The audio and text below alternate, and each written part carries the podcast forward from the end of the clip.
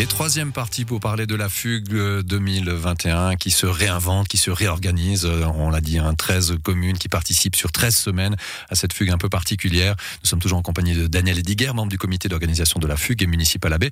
Alors on l'a dit, la, mobilité douce, euh, elle est au cœur de, nos réflexions aujourd'hui et surtout au cœur des réflexions des, politiques, hein, bien évidemment. Et surtout aujourd'hui, c'est une, c'est une thématique qui se traite euh, au niveau régional et pas uniquement communal. Hein. Ça, c'est extrêmement important de pouvoir travailler main dans la main, les uns avec les autres autres. Exactement. Je crois que là, euh, il faut être clair. Euh, on a une région qui se prête extrêmement bien. Je pense surtout à, l'axe du Rhône, qui est un petit peu la colonne vertébrale de, la mobilité douce dans le Chablais, parce que c'est des routes qui sont très très peu fréquentées. On sait qu'il y a quand même, il faut faire attention. Hein, il y a du, trafic agricole qui est autorisé sur les, digues, en tout cas côté vaudois. Donc c'est pas forcément euh, une route qui est complètement sécurisée, mais enfin, je crois que beaucoup l'ont compris. C'est vraiment un site de balade assez extraordinaire. En plus, il est légèrement ombragé. Et souvent le Rhône amène un petit peu de fraîcheur. Hein. On sait qu'avec le climat aujourd'hui, euh, c'est aussi quelque chose qui peut compter. Et puis pour être euh, pour être complet, je dirais que le, canton de Vaud euh, donne aussi une impulsion au niveau de la mobilité douce en mettant des moyens supplémentaires et va développer un certain nombre de routes. Alors je ne sais pas exactement dans la région ce que ce que enfin si ça concerne forcément la, la commune de B. Je crois qu'il y a un axe B qui devrait être amélioré, mais ça c'est le long de la route cantonale. Donc voilà, il y a vraiment au niveau régional, il faut penser régional effectivement pour pour développer cette cette mobilité douce. Alors des réflexions sont menées bien évidemment, mais après il faut jouer avec la topographie, la géographie. On peut pas faire de miracle non plus. On peut pas élargir des routes. Enfin, ça devient très compliqué. Hein non, c'est tout à fait clair. Alors, je pense que si chaque commune fait déjà l'effort d'avoir un aménagement ou une route sécure pour amener sur cette, euh, cette fameuse colonne vertébrale qui est la, la, digue du Rhône des deux côtés, je pense que là on aura déjà fait un, un très très grand pas.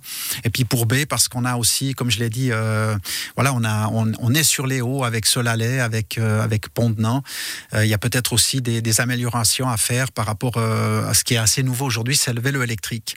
Donc avec un vélo électrique, on peut pratiquement atteindre n'importe quelle destination aujourd'hui.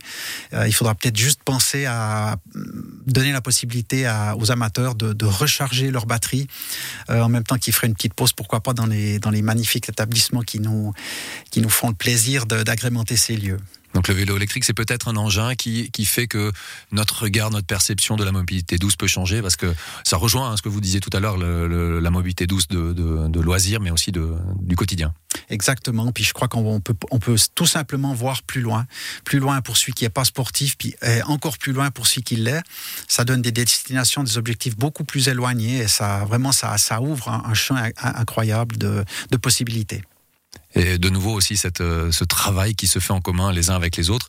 Euh, vous avez senti qu'il y, y, a une énergie commune euh, depuis quelques temps, depuis quelques années peut-être hein? Oui, complètement. Je crois que lorsqu'on prépare cette fugue chablaisienne, on, on, ressent tout à fait des deux côtés du Rhône, je dirais, l'envie de, voilà, de bien faire et d'offrir cette possibilité à, à nos concitoyens.